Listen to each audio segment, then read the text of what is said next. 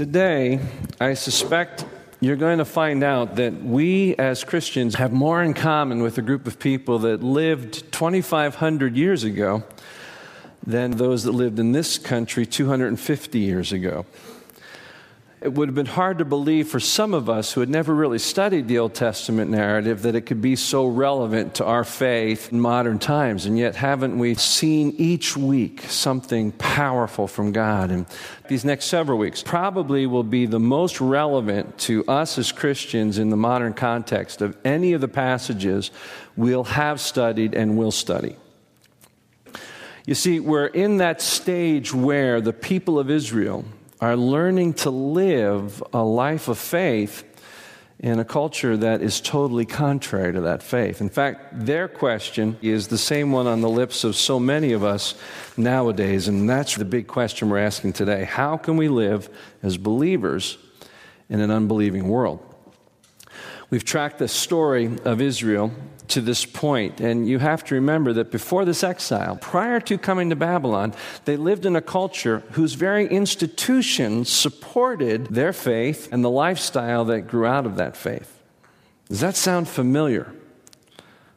They have traveled to a different culture that is antagonistic to that faith, as we're going to learn right now.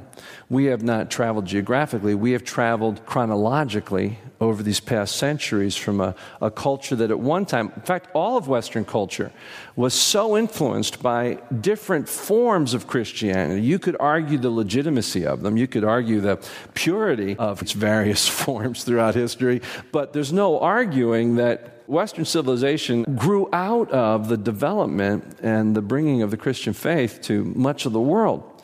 And it wasn't really that long ago that the culture in the United States, the very institutions themselves, presumed a support of uh, a Christian faith, a faith in one true God. We're no longer that. We're no longer considered a Christian nation. In fact, we look at this region as post Christian. These six states that we call New England, outside of New England, when people ask me, now, what exactly is New England? I always say, well, it's the six most northeast states and part of Florida six months out of the year. George Gallup called these six states among the top 10 least churched, and the other four are lower populations uh, Nevada, and, and those areas out northwest as well. So, where we live is the largest population block of unchurched people in the whole United States. If you took every unchurched person in the United States, it would be the fourth largest nation in the world. Worcester sits at the heart of New England. You and I today are worshiping in the middle of the largest unchurched population group of the fourth largest unchurched nation in the world. It's important that we recognize that when we think about what our expectations ought to be about government, about culture around us, and when we think about what we're called to be in this culture. When you get to that point where you recognize that the mission field starts right there, right outside our door, you start asking that same question that I believe Daniel and the other three young men we're going to look at this morning were asking How do I live as a believer? In an unbelieving world? How do we profess Jesus as he claimed to be himself, the way, the truth, the life, in a world that claims that there are many ways to God, that there are many truths, and that there are many lifestyles that you can choose? I think we're going to find some really powerful lessons here in the book of Daniel. When you live in a pluralistic, open society, there's two things that become a challenge to people of faith. The first is this whole issue that often comes up how dare you say that your way is the way? How can you profess that you have the truth? That's very intolerant. And then the second thing in a secular society is the question how can that God of the Bible exist with all the suffering in the world? If you're engaged at all, if you bring your faith into the marketplace, into the school place, into the neighborhood, those are often the two things that you'll hear come up. Don't you think that's true? This story that we're going to look at today addresses both of those. So turn with me to Daniel chapter 1. I'm going to begin reading at verse 1. In the third year of the reign of Jehoiakim, king of Judah, Nebuchadnezzar, king of Babylon, came to Jerusalem and besieged it. And the Lord delivered Jehoiakim, king of Judah, into his hand, along with some of the articles from the temple of God.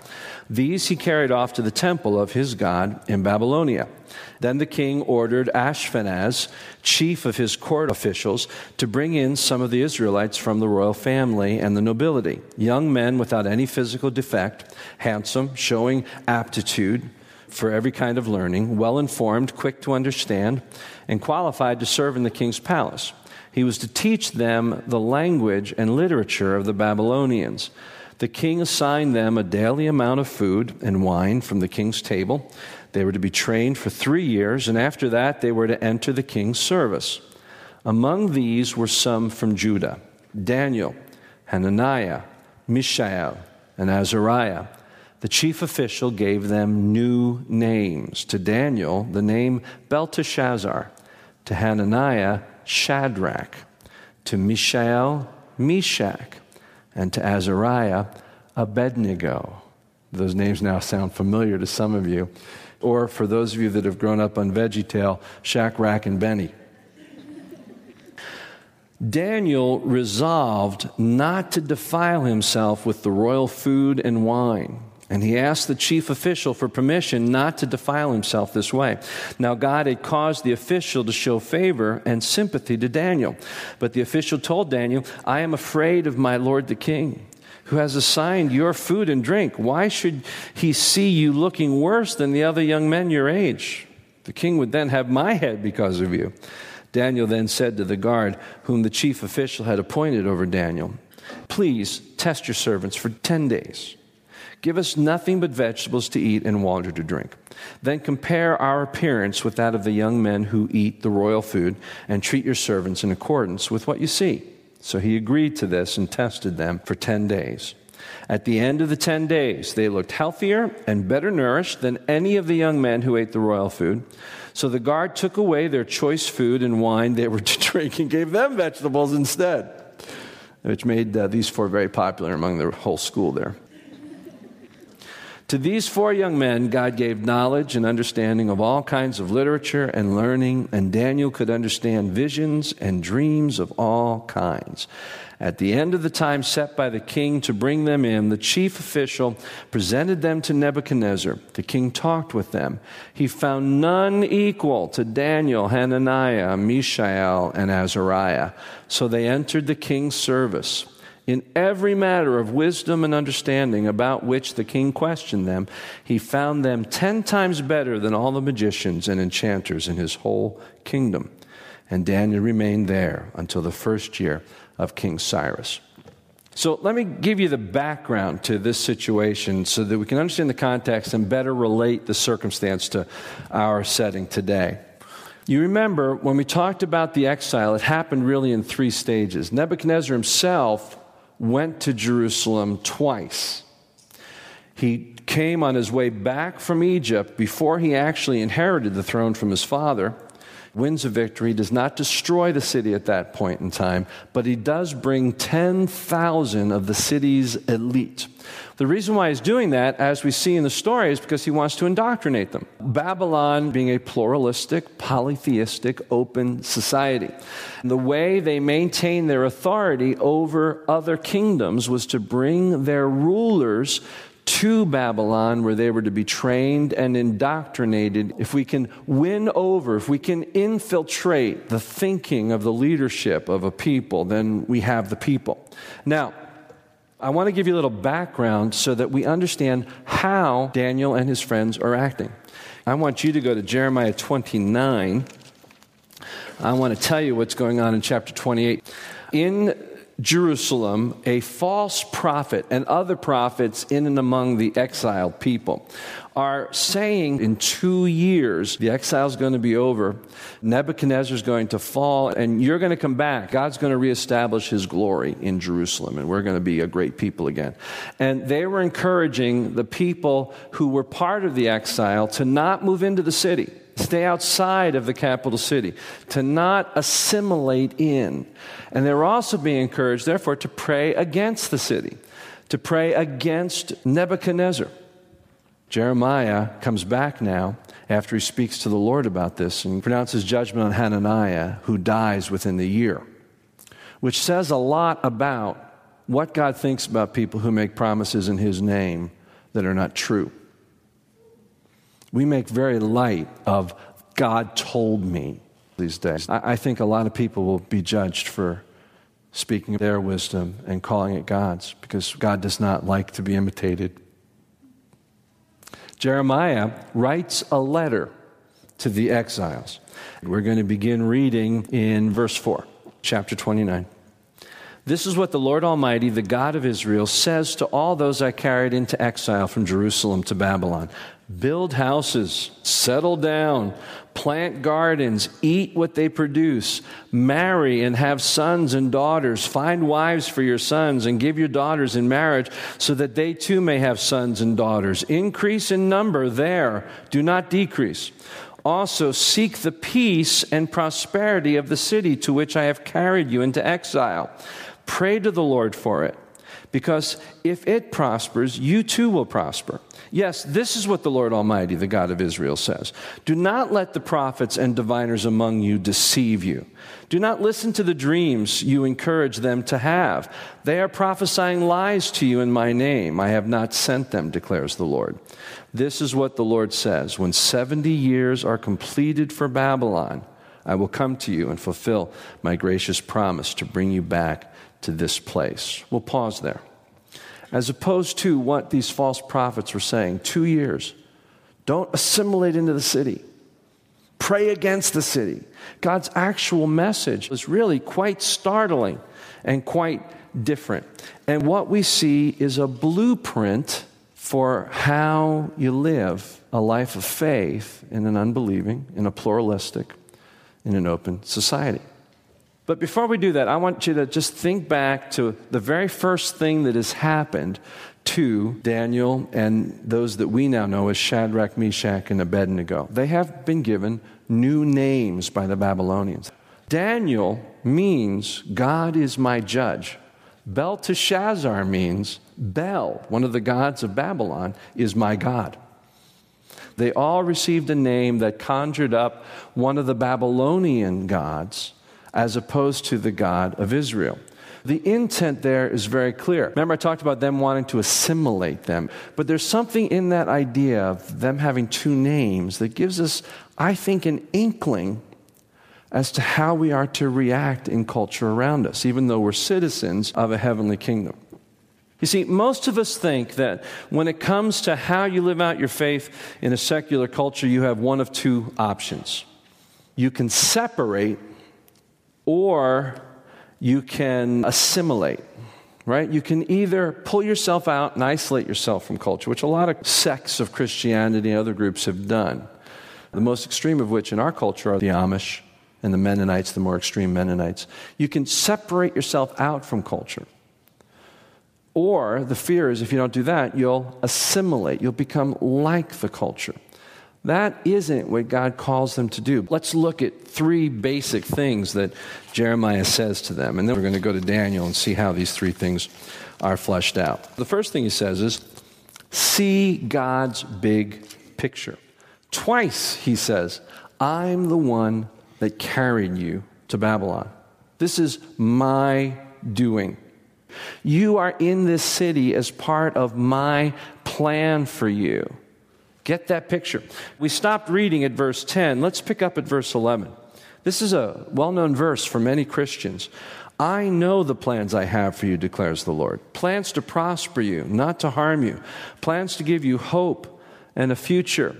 When you take that verse out of context and put it on a wall plaque in your bathroom someplace, it sounds like God's saying, I've got great plans for you. You just need to do the right thing. And now we read the story, and these people aren't going to get back to Jerusalem for 70 years. Their hopes, their wishes are not going to come true. And God has done this to them. He's assuring them that His actions that they find inconceivable it's those things that God has done. He's saying, I, I know the plans I have for you. The hardship you're experiencing is mine, and I know what I'm doing. And trust me, you may not feel it, But my plans for you, they're plans for a hope and a future. That changes that verse, doesn't it? His plans for hope and a future for them were 70 years in Babylon. That's the first thing. Get the bigger picture. The second thing he says is settle in. Settle into the city.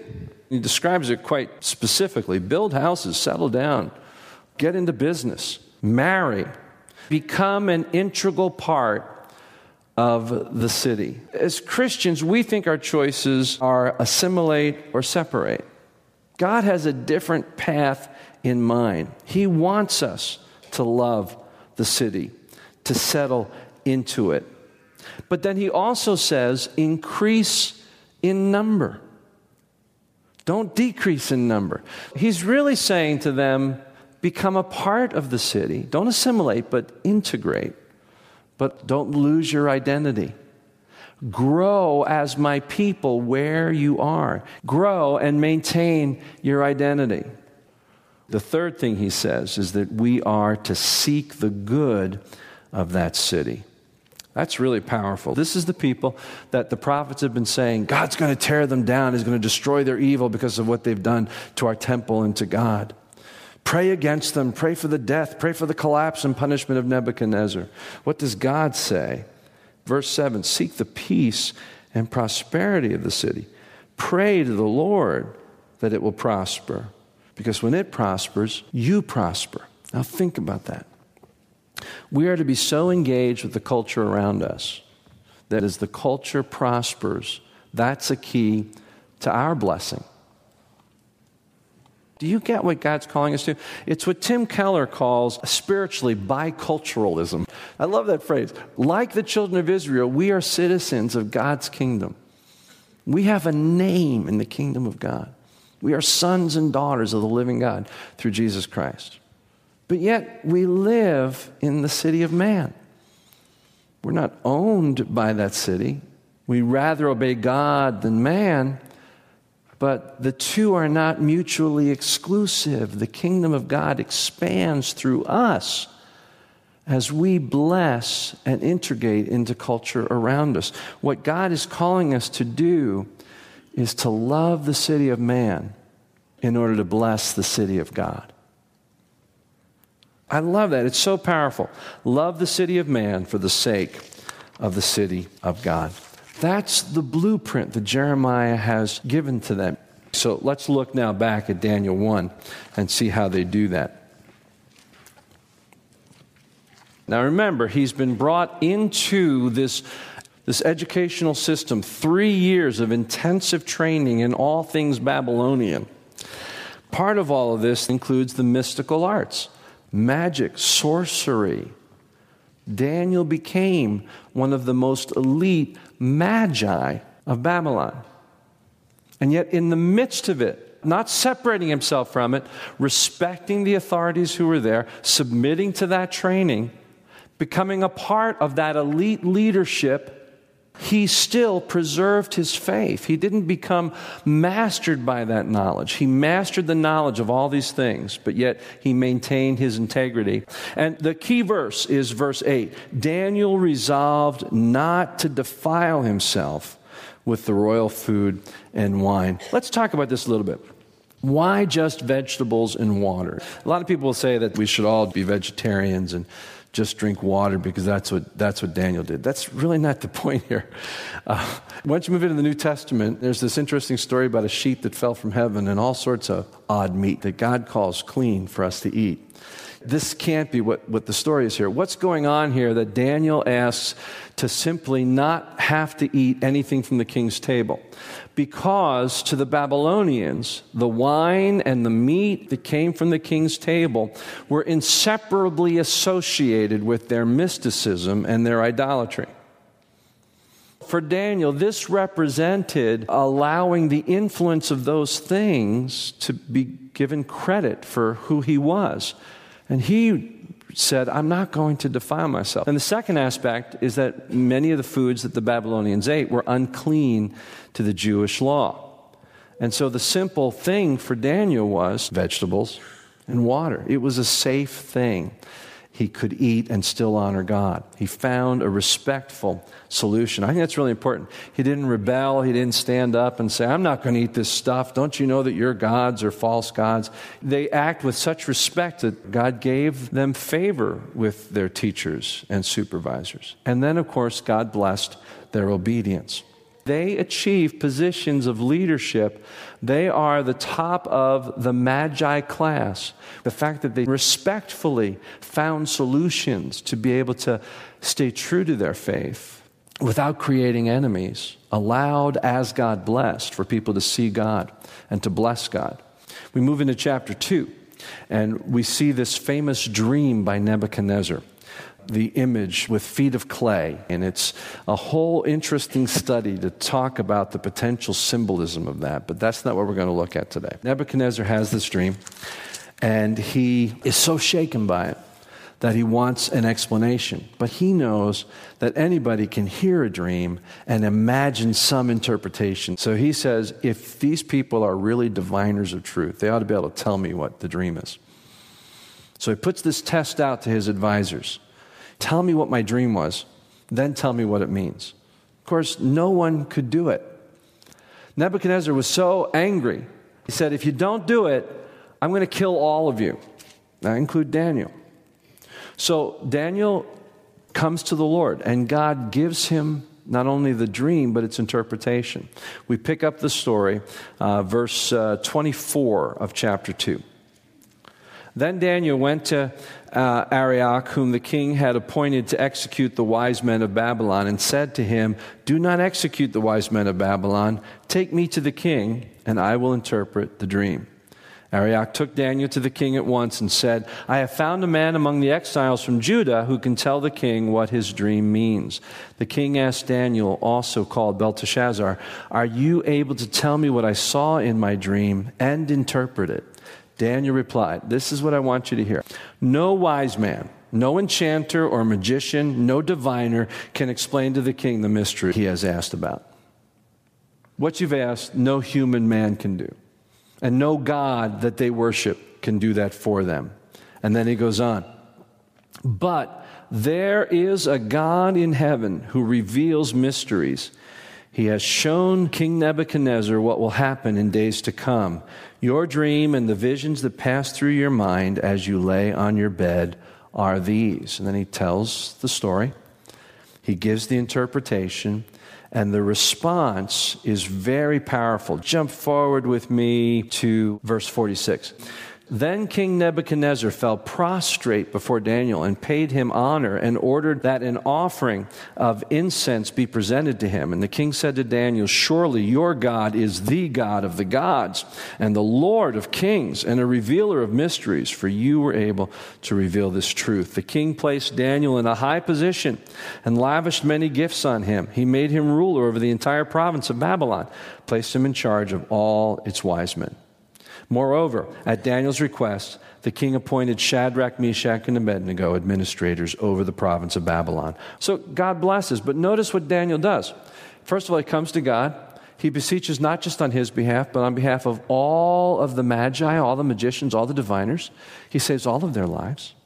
Then he gives credit to God for what's accomplished. Never in any of these settings does Daniel or the other three do anything but be assertive about their faith. It's not antagonistic towards men, it's just firmly convicted and clear and verbal. It's really powerful to see. It builds to this ultimate encounter in the third chapter. Nebuchadnezzar builds this huge gold covered image out on the plain. And he requires all of the leaders from all over the world that he had conquered and brought to Babylon to bow in worship to this golden image. Now, didn't he just say Daniel's God is the God of gods? Didn't he just have sort of a conversion experience? No, what he basically did was assimilate the Jewish God into his thinking, but this is still a pluralistic society. Some people suggest it was Nebuchadnezzar himself. There's nothing in Babylonian culture that suggests that any king of Babylon ever asked people to worship him directly. The image represents all faiths, all the gods of Babylon.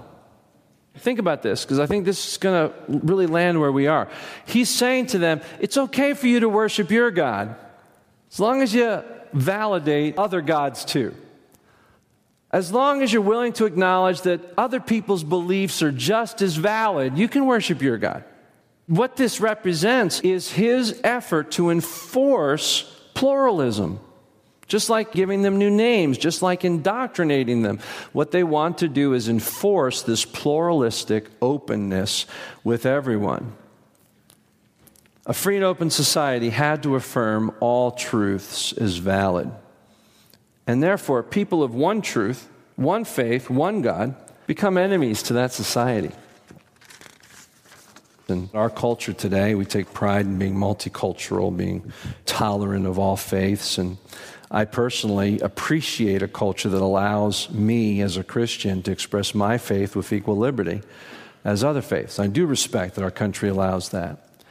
But that doesn't mean I acknowledge all faith is valid. I just think the gospel wins when it's given a level playing field. I, I, I value living in our society. There's a lot tougher societies we could be trying to live out our faith, our unique belief in God. But the challenge for us is that in a pluralistic, secular, open society, the one true virtue of that society is tolerance. We bow to the idol of inclusiveness that says your truth is as valid as my truth. Your view of God is as valid as my view of God. Society says it's okay to believe what you want as long as you validate my belief. In that society, tolerance is the highest virtue, which means that any faith that believes there is a God, a specific God who reveals himself, and that there is a path to him, that religion is committing the one evil in a pluralistic society, and that they call intolerance. Increasingly, that's what you and I are facing. And the temptation is to assimilate, to back down, because it's a lot more convenient. You don't see, interestingly enough, Shadrach, Meshach, and Abednego making placards and going and standing in front of the king's palace about idol worship walking around angry, shouting. No, they are conscientious objectors, civil disobedience. They just don't show up. The only reason they're found out is because some of the other magicians who are jealous of them find out and tell the king. We pick up the story at that point. Look with me at verse 13 of chapter 3. Furious with rage, Nebuchadnezzar summoned Shadrach, Meshach, and Abednego. And Nebuchadnezzar said to them, Is it true, Shadrach, Meshach, and Abednego, that you do not serve my gods or worship the image of gold I have set up? Now, when you hear the sound of the horn, if you are ready to fall down and worship the image I made, very good. But if you do not worship it, you will be thrown immediately into the blazing furnace. Then what God will be able to rescue you from my hand? Shadrach, Meshach, and Abednego replied to the king, O Nebuchadnezzar, we do not need to defend ourselves before you in this matter. If we are thrown into the blazing fire, the God we serve is able to save us from it, and he will rescue us from your hand, O king. But even if he does not, we want you to know, O king, that we will not serve your God or worship the image of gold that you have set up. Notice, first of all, the incredible reverence to Nebuchadnezzar, the deference that they show him. Three times, O king. Notice, in contrast, Nebuchadnezzar's rage at their not following the path of tolerance. And what that tells us is something really important. See, a secular society has a veneer of tolerance, but at its core, it's actually intolerant. True Christianity to that society appears to be intolerant, but at its core, it's actually utterly tolerant. And we're going to explore that as we wrap up here. Here's what happens He throws them in the fire. So mad, he has them stoke it up. He's just really challenged their God over his gods. He wants to make sure his gods win. So this isn't just anger, this is competition. He has them stoke the fire up, then he throws them in, and what does he say? Verse 24 Then King Nebuchadnezzar leaped to his feet in amazement and asked his advisors, Weren't there three men that we tied up and threw into the fire? They replied, Certainly, O king. Look, I see four men walking around in the fire, unbound and unharmed, and the fourth looks like a son of the gods. We've already talked about how the story addresses the whole thing of how can you say there's only one way to God? Isn't that intolerant? Well, we've actually discovered that those that want to impose on you, you know that, that bumper sticker that says coexist and has all the different world religions? The only people that think that's possible are members of about three of those symbols, because everybody else claims to have the truth. It's not even possible for that coexistence to happen without people actually abandoning their faith, which in the end means tolerance is intolerant. Tolerance requires that people of conviction abandon their conviction in order to fit in. So, what do we learn about suffering then through the image of the fire? Let me just hit that quickly, and we'll, we'll come back to it next week. The fourth man in the fire, the angel of the Lord. He's seen as divine by Nebuchadnezzar. Something about him was greater than the other three men in the furnace. Throughout Scripture in the Old Testament, the angel of the Lord who speaks interchangeable with the Lord is viewed as the pre incarnate Christ. This is Christ in the furnace. I want you to look at how Nebuchadnezzar responds. Look at verse 28. The three men come out. They're saved. They're unharmed. Verse 28 Then Nebuchadnezzar said, Praise be to the God of Shadrach, Meshach, and Abednego, who has sent his angel and rescued his servants. They trusted in him and defied the king's command and were willing to give up their lives rather than serve our, or worship any God except their own God. Therefore, I decree that the people of any nation or language who say anything against the God of Shadrach, Meshach, and Abednego be cut into pieces, and their houses be turned into piles of rubble. For no other God, and this is the key phrase, no other God can save in this way. What is it about Christianity, about the person and work of Christ, that sets it apart as unique? It's the way God saves us. It's the way God interacts with us. While other faiths claim to have their corner of the market on the truth, their God is a God of intolerance. Their God is a God who subjugates, who forces his will. The God of our faith, the God of the Bible, who is personified in the person of Jesus Christ, is not a God who subjugates, but a God who incarnates who enters into our suffering, our furnaces, participates with us in the suffering, enters into it, is present with us, and according to Scripture, took the worst of our suffering. It's no mistake that this is Jewish men in a furnace. Think about that. Our whole modern idea of a loving God and innocent people suffering is often argued based on Jewish people by the millions who lost their lives in furnaces. And that some would say, How can there be a loving God who did that? That actually argues for the God of the Bible. Not because it wasn't horrific, but because the God of the Bible enters into the furnace. It's also no mistake that when the Bible refers to the final judgment of the human race, it talks about the furnace of fire that those who do evil will be cast into.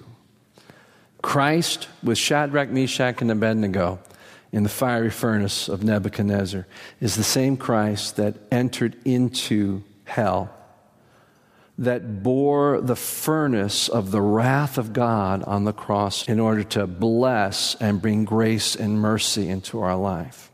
And in the same way, He calls us into the furnace.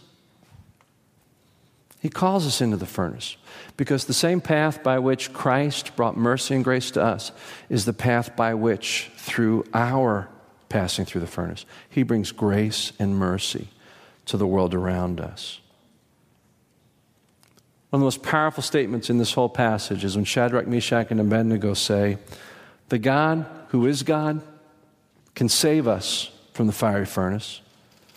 But notice they don't predict that that's what he'll be delivered from. They don't say, He's going to save us from the fiery furnace. He says, He's going to save us from your hand one way or another because they had an eternal focus. And then they turned to Him and said, And even if He doesn't save us, we're not going to bow. We're not going to bow. What an incredible picture of how to engage culture around us people of conviction, people of grace and mercy, but people who are willing to die, to suffer at the hands of those that would find us their definition of evil in order to show them the true glory and grace of God. Love the city of man. Pray for the peace of that city the wholeness of that city. Invest yourself in the city of man. Pray that God will prosper the magicians and the politicians.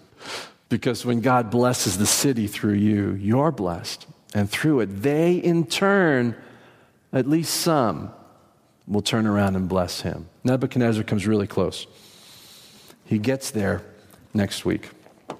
Let's pray together. Father, there's so much here for us.